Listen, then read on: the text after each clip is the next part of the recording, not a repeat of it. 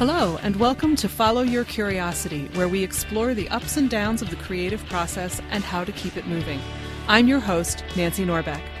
I am a writer, singer, improv comedy newbie, science fiction geek, and creativity coach who loves helping right brained folks get unstuck. I am so excited to be coming to you with interviews and coaching calls to show you the depth and breadth both of creative pursuits and creative people, to give you some insight into their experiences and to inspire you. This week, I'm picking up where we left off last time when I talked with poet Todd Evans. Todd's sister, Rachel Mariano, also a poet, joined me to talk about her experience growing up in the same artistic family. We talked about when she realized that her childhood was very different from most, how she decided to pursue education rather than theater, and how she's used her role both as a classroom teacher and now as a school administrator to expose students to the arts and encourage them to follow their dreams. And of course, we talked about her poetry. Like Todd, Rachel shares a powerful poem with us and her advice for anyone who's interested in following a creative dream. Without further ado, here's Rachel Mariano. Rachel, I'm so glad you're here. I'm really, really curious to hear about your experience growing up in the same household as your big brother Todd. mm-hmm. Yep. Who we just talked to. Um, and I think, you know, that's that's really where I would love to start because, you know, I talked to him a fair bit about what it was like for him and you know growing up in such an artistic household and i'm curious to hear what it was like for you hmm. it was great uh, wow i didn't know how um, different my household was until i grew up until mm-hmm. i was an mm-hmm. adult um, you know, my norm was that, you know, we would get together and we would do shows for our parents.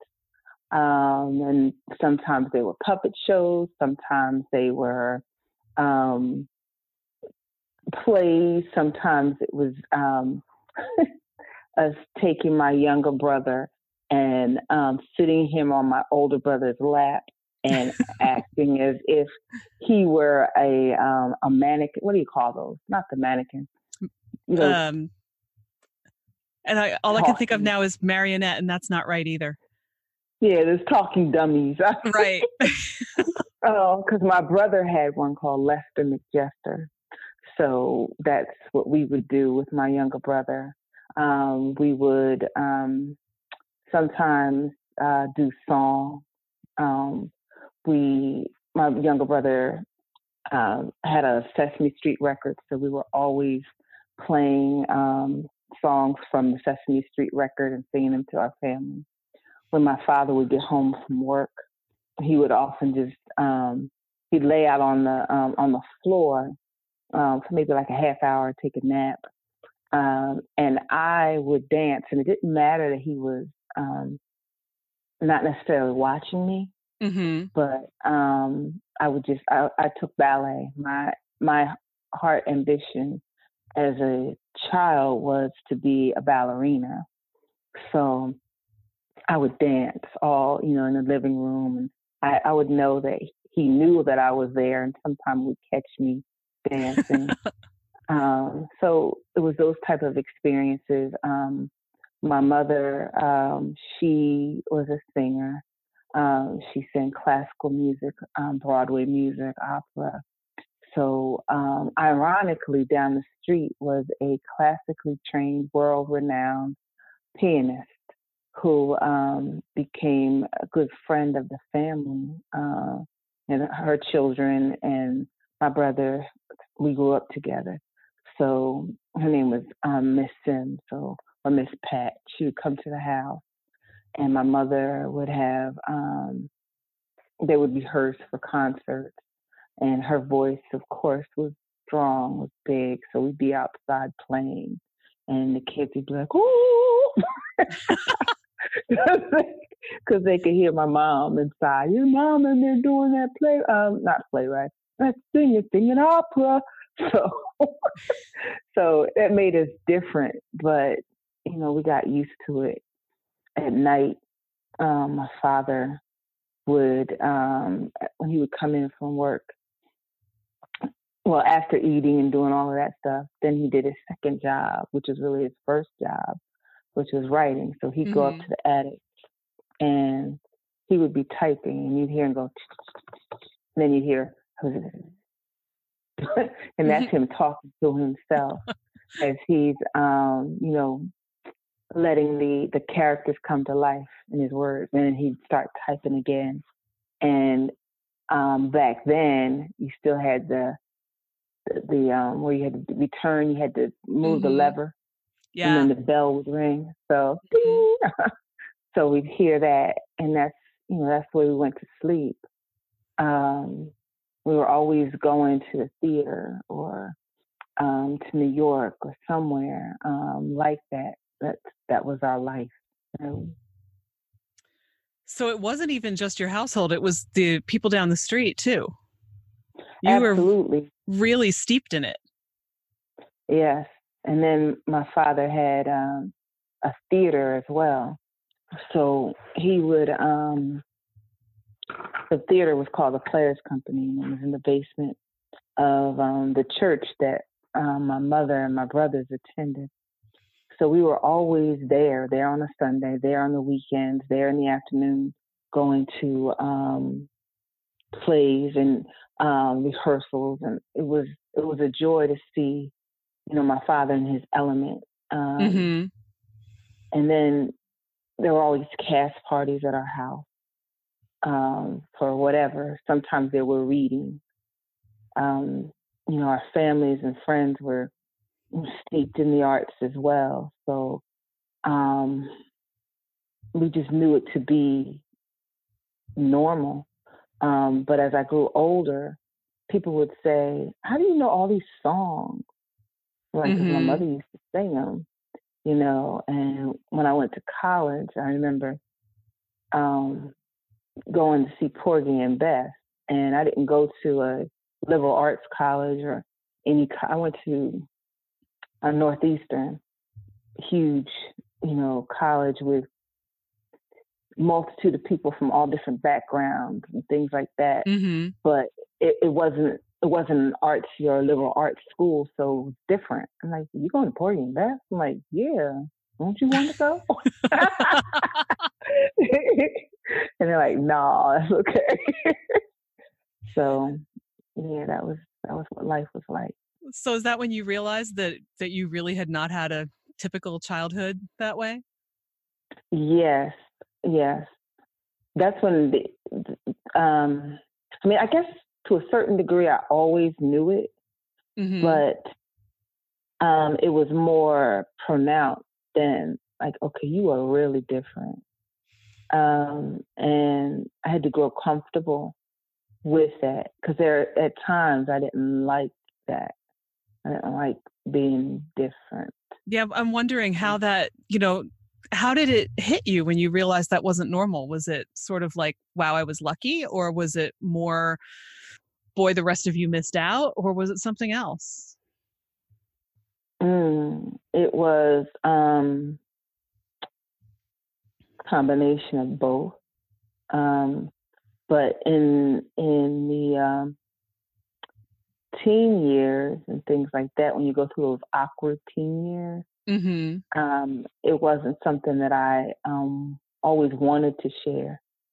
Sure. Um, but but um, it wasn't something that I could hide either because Trenton, where I grew up, was um, not a really big city, but um, my mother, in addition to her being a singer, she also um, was director of the art school.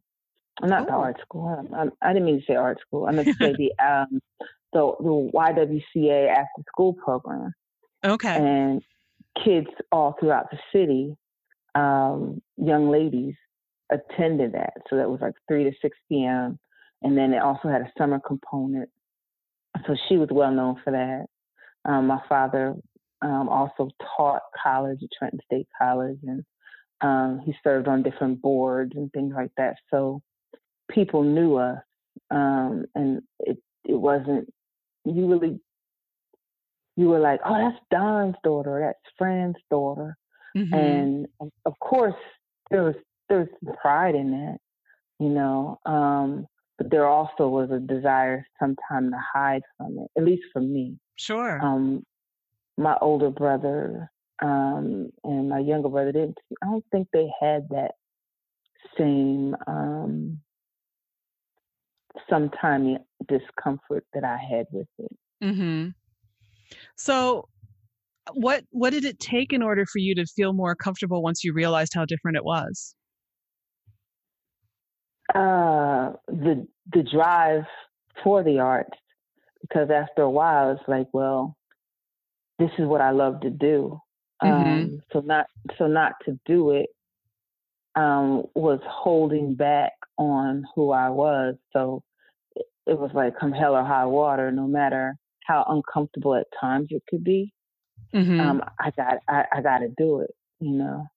Um, so I just did. And then the other thing that was liberating is I went to a um, I went to performing arts high school, mm-hmm. and they, it was the first year that it opened. So I was the first. It was only two years, um, juniors and seniors. Um, so I was the first junior class and the first class to um, graduate um, in the two-year program, mm-hmm. and that that was liberating because at that point, then I was really among peers, right? Know?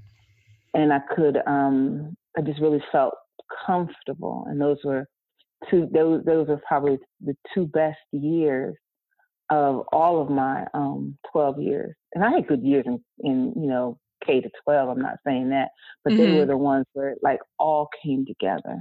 Sure. Uh, and that was pivotal for me. It really was. Well, that makes sense because mm-hmm. yeah, you're not going to feel like such a weirdo when everybody else is like you. Mm-hmm. yeah, right. right. yeah, yeah, and it's um, it's funny because prior to its opening, um, this was all during when Fame was big, Fame mm-hmm. the movie, Fame the TV show, and I wanted to go to a school like that. So I shared that with my parents, and they were considering um, having me go live in Philadelphia with some of my relatives, and so that I could, you know, attend the Performing Arts High School in Philadelphia. Mm-hmm. And then all of a sudden, one opens in in Mercer County, and I was like, awesome. Oh, that's great. Mm-hmm. So, eh, you know, when when Todd first told me about you, he said that you were a poet, but you obviously are a lot more than a poet. What all else do you do? Uh, theater. Uh, my well, my first ambition was dance, uh, and I wanted to be a ballerina. Um, but what what curved that, pun intended, was um, I had scoliosis. Oh. And I had, yeah, I had to stop dancing for a period of time because it was pretty aggressive. Mm-hmm. And and and during that time, I, um, you know, began to pursue other things. I, I um, also played the piano, but I was not good at it. Not, not, not, not good. but um, I took it anyway. good for you. So that, yeah. Um, I play the flute a tiny bit, but again, not not not good at it. um, so my main my main um, expression of arts was through theater and um, poetry. The poetry piece came in as an adult, really. Um, I had uh, written poems as a kid, but just you know didn't really see that as a gift until I mm-hmm. got older. Yeah. So when you went off to college, did you do theater while you were there or did you switch into something completely different? I did very little theater while I was in college. Um, I was accepted into um, Mason Gross School of the Arts, um, Oberlin for theater, and probably could have gone anywhere. Um, for theater, and that's not set out of a haughty spirit, but just confident. Mm-hmm. Um, but what I desired more than that, and I knew that even at 17, um, was a, a family life that wouldn't be complicated right. um, by um, the arts. And and that is crazy because I'm hmm. Oh, yeah I just thought it would be easier mm-hmm. not to to have that that extra pull um, so I, so I didn't pursue it wholeheartedly and I pursued my other passion which is education um, and I went for teaching and that's been the bulk of my life, you know, since that time. And it's only over the last 10 to 15 years that I've really gone back to um, the other side, the artistic side, and developing that. So I'm just curious, since since your father also taught, was that a big influence mm-hmm. in your decision to teach? Yes, yes. I I, I loved seeing him him teaches. It was always in my it was in my bones. It's in all of us. Um, mm-hmm. My my younger brother, you know, I, I taught him, and he was um, and, and silly stuff, but I, I can clearly remember teaching him the ABCs mm-hmm. um, and just teaching him how to read certain words and things like that. So that was um, very pivotal in in my decision to pursue education. Um, my mother also, you know, in in the after school program, a mm-hmm. teacher as well. So um, it, I guess it was just a, a natural, it was a natural path to pursue. Um, but uh, there were some sacrifices too in, sure. in not pursuing it. Yep. Mm-hmm. Absolutely. Mm-hmm. So, did you decide to teach theater or to teach something else? No, I decided to teach elementary school. Oh, okay. yeah. It was but that teaching the, the, little brother that that must have done it, right? Mm-hmm. right, right. Uh, elementary, middle, uh, and now I work as an administrator in um, high school, an assistant principal. Mm-hmm. But um, throughout all of that, um, the arts has always been there. You know, Mm-hmm. Um, when I did graduate from college, um, one of the things that I stated was that I wanted to always have a school in which I would integrate the arts and education. So um, that has happened in so many different ways. Um, uh, wherever, whatever school I've been in, I've always had um, programs like the Philadelphia Playwrights Festival. Um, I've had um, that uh, dancing classrooms Philly all different things that connect with the arts because when that happens, the children open up. Yes. They they discover more of who they are and it becomes a catalyst to take them to different places. Yes, absolutely. I used to teach mm-hmm. English as a second language, and I always did a creative writing unit with my kids, even though a lot of the people that I taught with didn't think that they could do it. And I was like, of course they can do it. Mm-hmm. You know, the grammar may mm-hmm. not be perfect, but of course they can do it. And it was amazing what came out of them. So I'm sure you've seen Absolutely. some phenomenal things. Mhm. I have. Is there any one in particular that stands out? Wow. Um, through the invention of Facebook, I've been able to connect with a lot of my students, my first students, Mm-hmm. And um, they're now in, ooh, I'm going to date myself. Um, they're now in their 30s. Mm-hmm. And one of them said to me, like, I reconnected with her, and she's, you know, and now has children herself. And she's like, you know what? I'll never forget the play that I wrote. And the play that she wrote was called Shovel My Sidewalk. and she said, I told my kids, yeah, that I wrote a play. They're like, no, you didn't, mom. And she said, you gotta, you gotta tell them that. I said, I will. But just to know that now this woman is in her 30s and she remembers that play that she wrote. And that play mm-hmm. went on to be performed um, in Philadelphia and it also went to the New York level at that point they had um, connections with New York for production there. So she um, she remembered that, and she she's gone through some hard times in her life and things like that.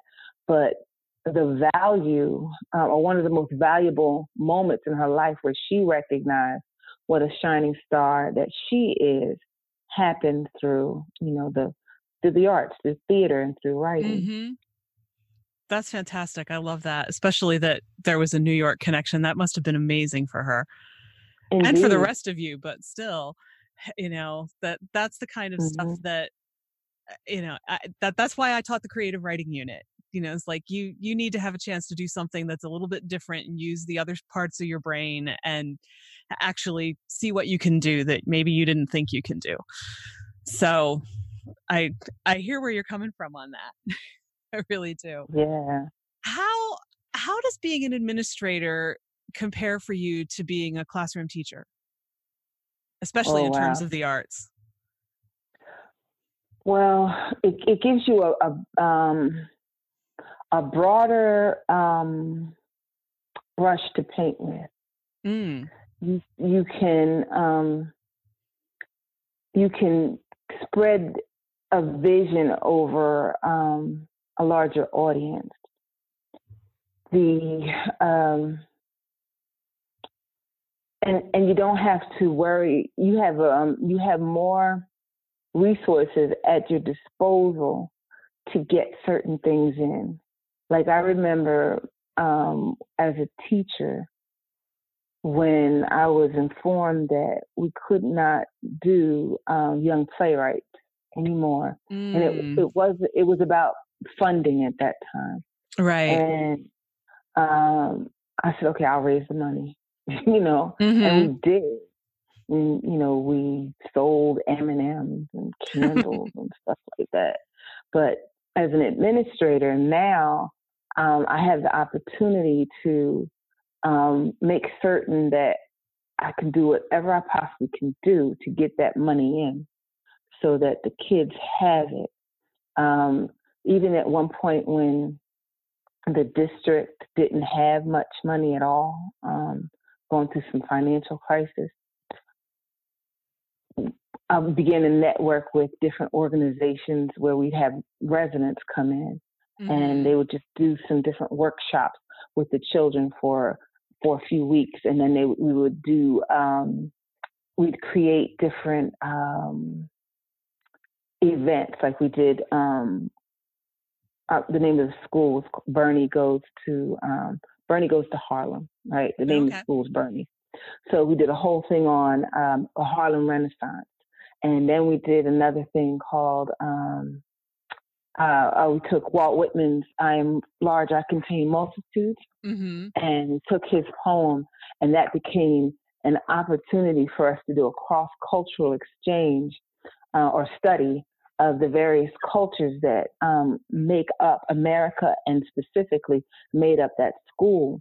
And the children learned um, oh, uh, Korean dancing, they learned pottery, they learned um, African dancing. It was just, it was, it was amazing. And I felt um, very fortunate to be in a position where it wasn't just 30 students that I was impacting, mm-hmm. but 600 and some. Wow. Yeah. And I'm mm-hmm. getting goosebumps just listening to this because it sounds fantastic. Yeah. You know, what you can do even when you don't have a whole lot of money just because you're determined to do it is mm-hmm. pretty amazing, mm-hmm. really. Right, right. Do you ever miss being in a classroom? Oh, yeah, I do. I do. Um, but what fulfills that um, desire is when I'm able to lead a um, professional development. Mm. So I just have exchanged students, you know, in, in terms of your K to 12 audience to um, an audience of of adults. Mm-hmm. And what's funny about that is I will often have folks come up to me and they'll say, "Are you an actor?" like that. uh, so we can see it in you. So, and I think every good teacher is, um, regardless of their exposure, in the arts, but mm-hmm. um, I, I know that they see that in me because it is in me. Um, and it's in me pretty deep, maybe deeper than some other folks. Yeah, I never really thought about it, but but you're right. When you're going to get up in front of students, there's mm-hmm. definitely some acting that's involved there, even if it's just that it's you only bigger. Right. You know, yeah. So, mm-hmm. so I'm curious about how you landed on poetry. Oh,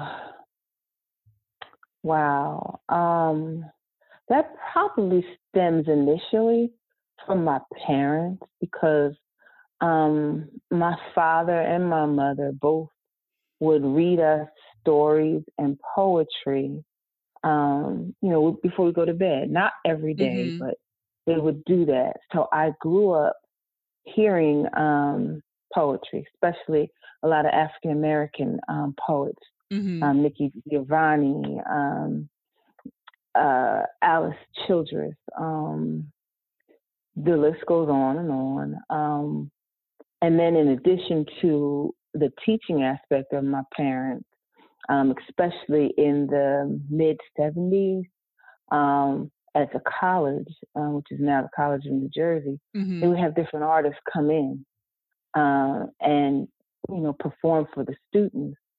So I heard you know um, Nikki Giovanni and others come in and, and do poetry, and Alice Childress would come to the theater. She would come to the after school program.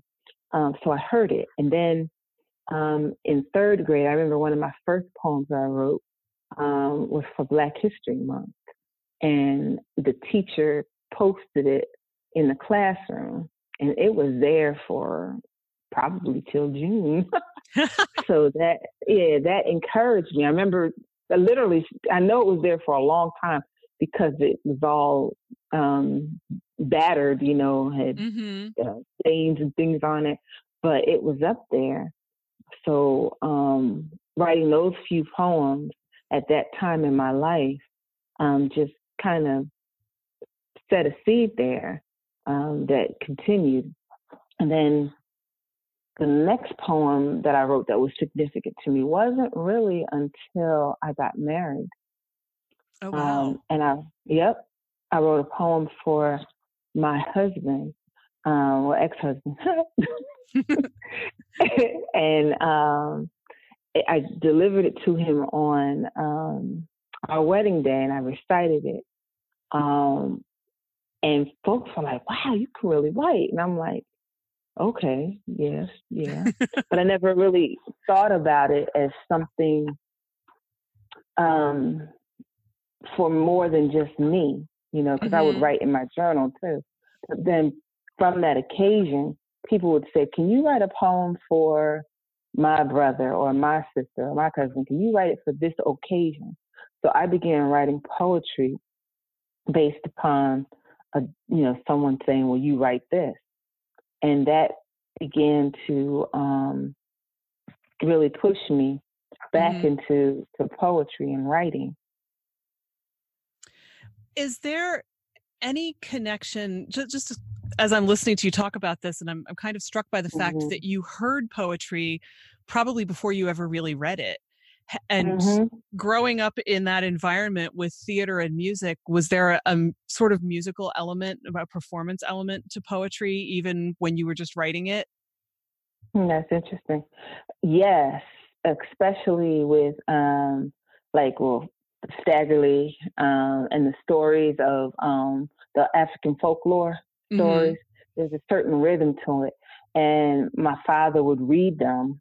Um, as I was saying earlier, so he would read them. So there's like a, a musical thing cadence to it, and then um, my godfather um, was also a poet, a writer, professor, and he would come to the house, um, and both he and my father would be, you know, um, reciting these poems and things that they had written. So I grew up hearing that. Um, in addition to the fact that my mother sang, so they would do things together, mm-hmm. where it would be my godfather um, is reciting poetry, my mother is singing it, uh, or other works, um, not necessarily singing the poems, but other works of um, uh, like the, the, Broadway classical or the the spirituals.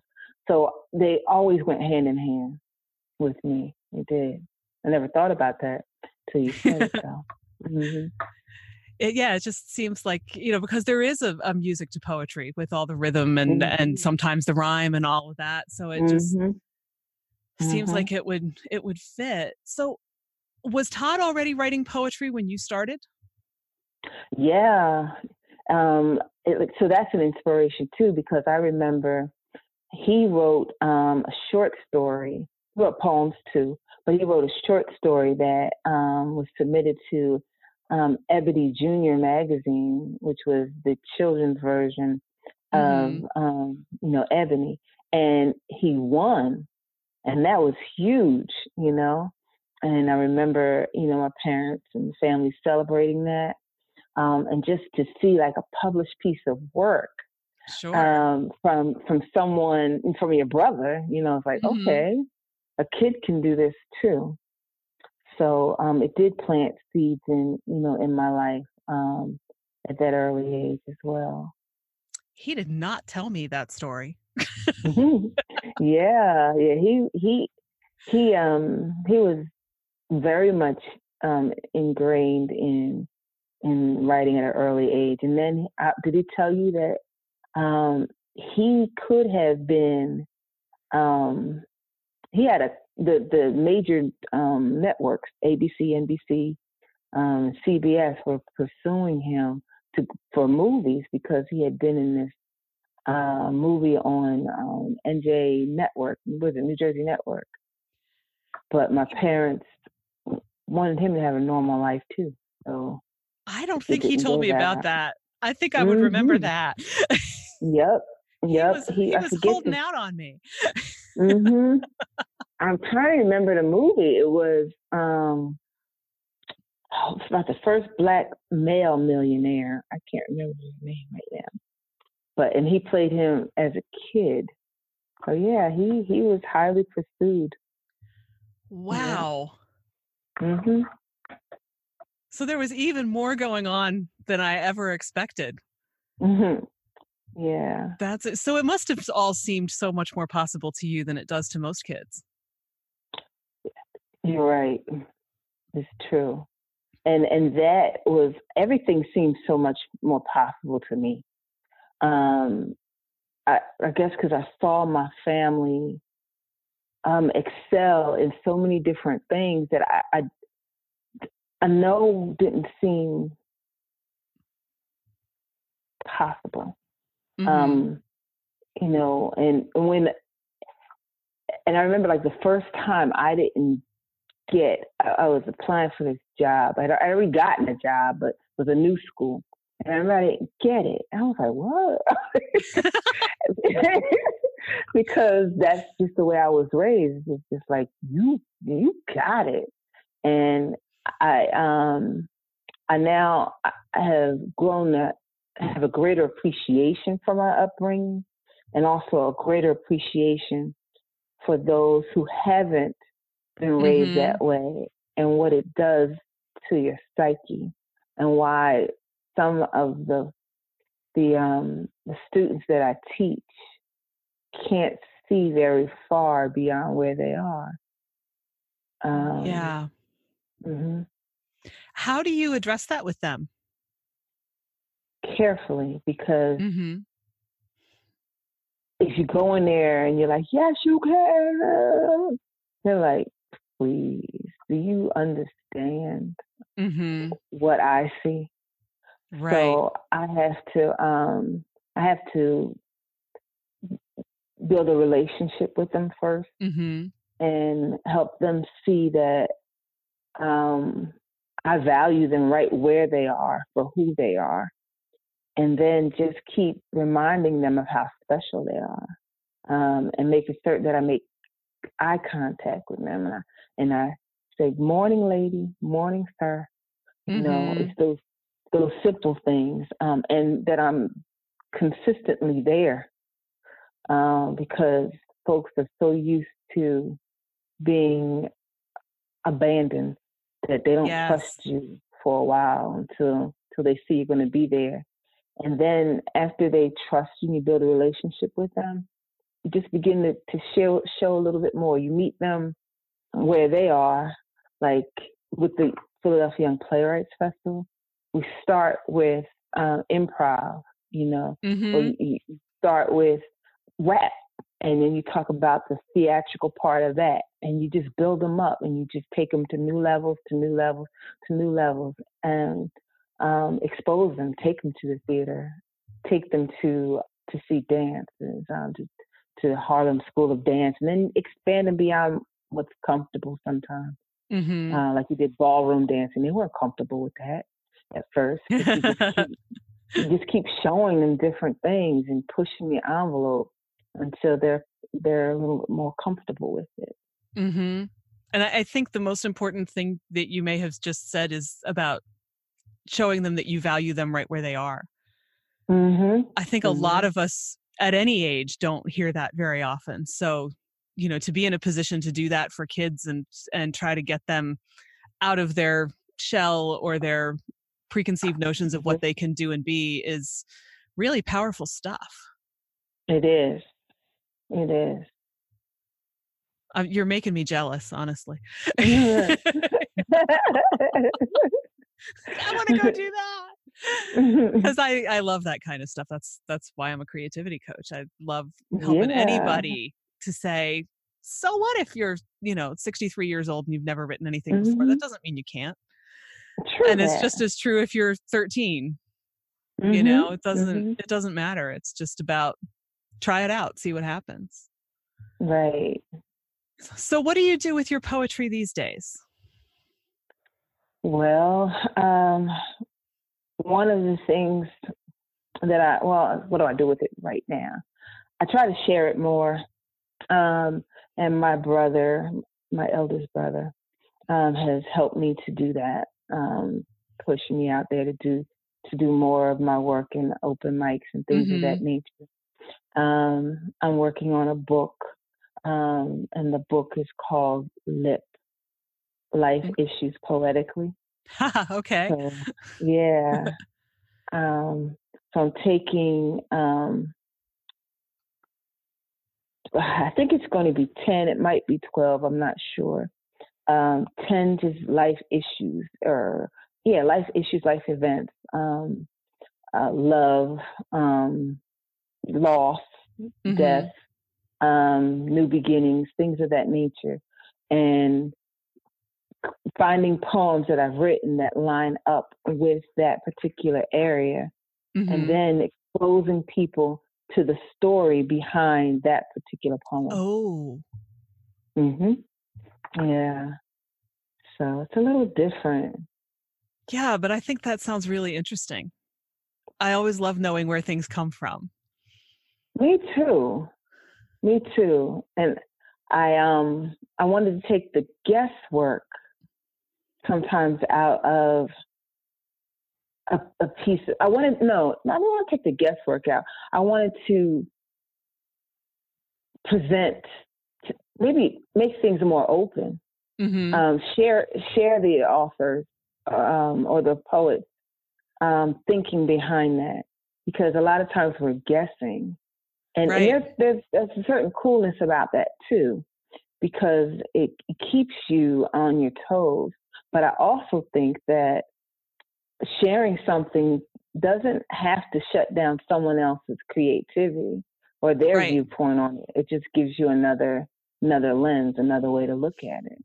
Yes. Yeah. Mhm. Because we all see things through our own experience. So we're all going to see something different anyway. But Right. it's still interesting to hear somebody else's perspective on it, especially if they're the one who wrote it. But even if they aren't, you know, that's kind of what all those high school English classes are about to a certain extent, Mhm. even though they Mhm. can get kind of bogged down in the details sometimes. Right, But- right, right. But no, that sounds like a really cool idea. When you Mhm. started doing open mic, were you comfortable getting up and performing in your own work in front of people, or did theater make it more? I want to be somebody who's not me when I stand up in front of others. No, um, I, I enjoy being me. Um, that that's the crazy part because um, I am, or at least I should say, was very, very shy mm. growing up. But put me on a stage and bam, it was like this whole nother world opened up. And that's the same way I feel about um, my poetry. And when I'm up there, I can give it a voice like no one else can. Mm-hmm. Um, mm-hmm. And that's that's liberating to me. Mm-hmm. Sure. And uh, do you still take requests from people, or do you mostly write your own things now? I I still take requests, but I find myself now writing more of my own things, and I also um, the poetry now is um, there are a lot more analogies in it, mm-hmm. a lot more metaphors than I found um, in my earlier writing. And that um, I'm appreciative of it, but at the same time, it's a little bit um, frightening too because I I don't ever want to lose um, my audience. One of the things that I always thought um, made my poetry uh, special is that anybody could understand it. Mm-hmm. You know, they could get it, they could flow with it. And now I'm like writing these things. and I'm like, okay, okay, I get it, but does anybody else get it? Mm-hmm. You know, so I want to make certain that I have that balance, but at the same time, I also don't want to lose this new thing either, right? Because it it could be um, could be just something really special too. Mm-hmm. Well, and there's room for other people to interpret those metaphors their own ways too, on top of which which may, you know, do something completely un- the unexpected. Mm-hmm. Right. So, do you and Todd ever write together or compare notes, or you know, kind of go over each other's poems, or is it a completely independent thing? It's a completely in, independent thing in this sort in this standpoint of just both of us writing. Mm-hmm. Um, well, he writes his poems, I write my poems. But um, what is cool is when one is written, it's like um, you, you want to share it real quick. Mm-hmm. You got to get it out. So um, we will call each other and share um, different things that we've written, and that's cool. You know, um, to be the first one that hears it. You know, right? Like a, a, new child, actually. Yeah. Totally. Absolutely. Mm-hmm. Mm-hmm. And and this is reminding me that he actually read a poem for us that he had just written about half an hour before we did our interview. Do you have anything that you mm-hmm. would share with us? Ah, uh, you know that's funny. I didn't think about it, but yeah, I did. Um, let's see, what can I share with you? Oops.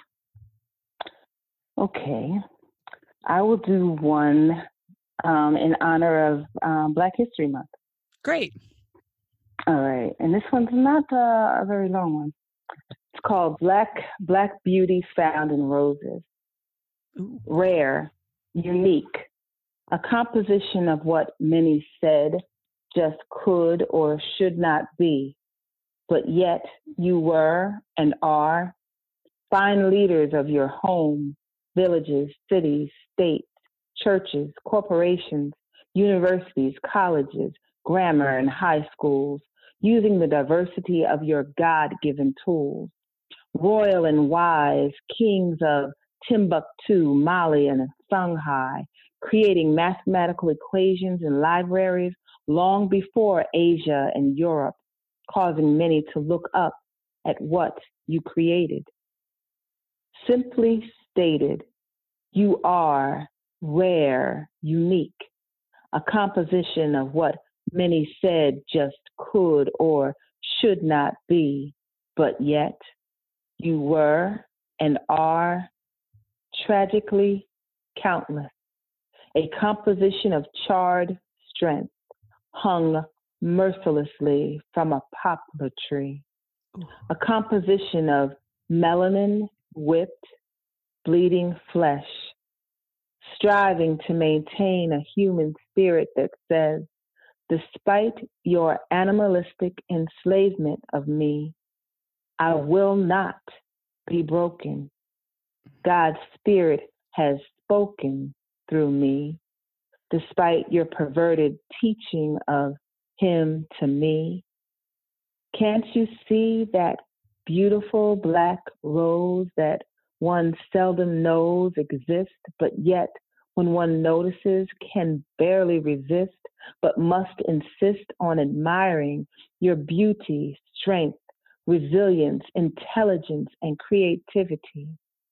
Come and see the compilation of the world's nations composed in one hue. Black Rose, God first created you, strength, tender, and thorns. Bloom and let your fragrance fill the earth. Rare, unique, a composition of what many said just could or should not be, but yet you were and are simply beautiful. Oh, I love that. Thank mm-hmm. you so much for sharing that. It's amazing. Thank you. Oh. this is powerful, powerful stuff, especially to hear you read it. Thank you. Wow.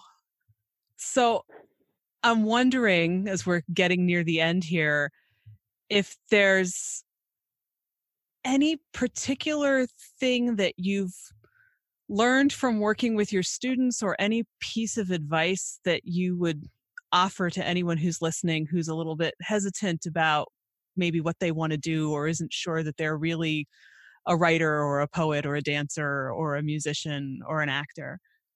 Hmm. I'd say go forth and just do it. If you fall, so what?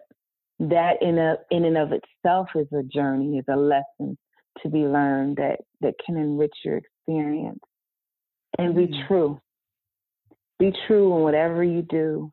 Um, when it comes to um, to writing poetry, one thing that I have always kept as a a rule for me is don't be confined. Don't let the poetry, don't let the the rhyme be the thing that masters your message. Um, tell the message. Don't worry about a rhyme. Don't worry about that. Just tell the story. Um, because if you let the rhyme or the the um, configuration limit you, then you might miss something that needs to be said. Yeah. Getting hung up on the nitty gritty details and losing the big picture. Yeah. Mm hmm. Mm hmm. Absolutely. Absolutely. we did that really well together, almost like we Yes, we did. yeah. All right. Well, thank you so much. This has been fantastic, and I've really enjoyed talking to you and getting to know you a little bit. Likewise. That's our show for this week. Many thanks to Rachel Mariano for sharing her story with us. Tune in next time for the last in this series of sibling interviews when I talk to Todd and Rachel's brother, jazz pianist Orrin Evans. As always, thanks for listening, and if you enjoyed this episode, please share it with a friend. You can find show notes, the six creative beliefs that are screwing you up, and more at fycuriosity.com. I'd also love for you to join the conversation on Instagram. You'll find me at fycuriosity. Follow Your Curiosity is produced by me, Nancy Norbeck, with music by Joseph McDade. If you like Follow Your Curiosity, please subscribe, rate, and review on Apple Podcasts or wherever you get your podcasts. And don't forget to tell your friends. It really helps me reach new listeners. See you next time.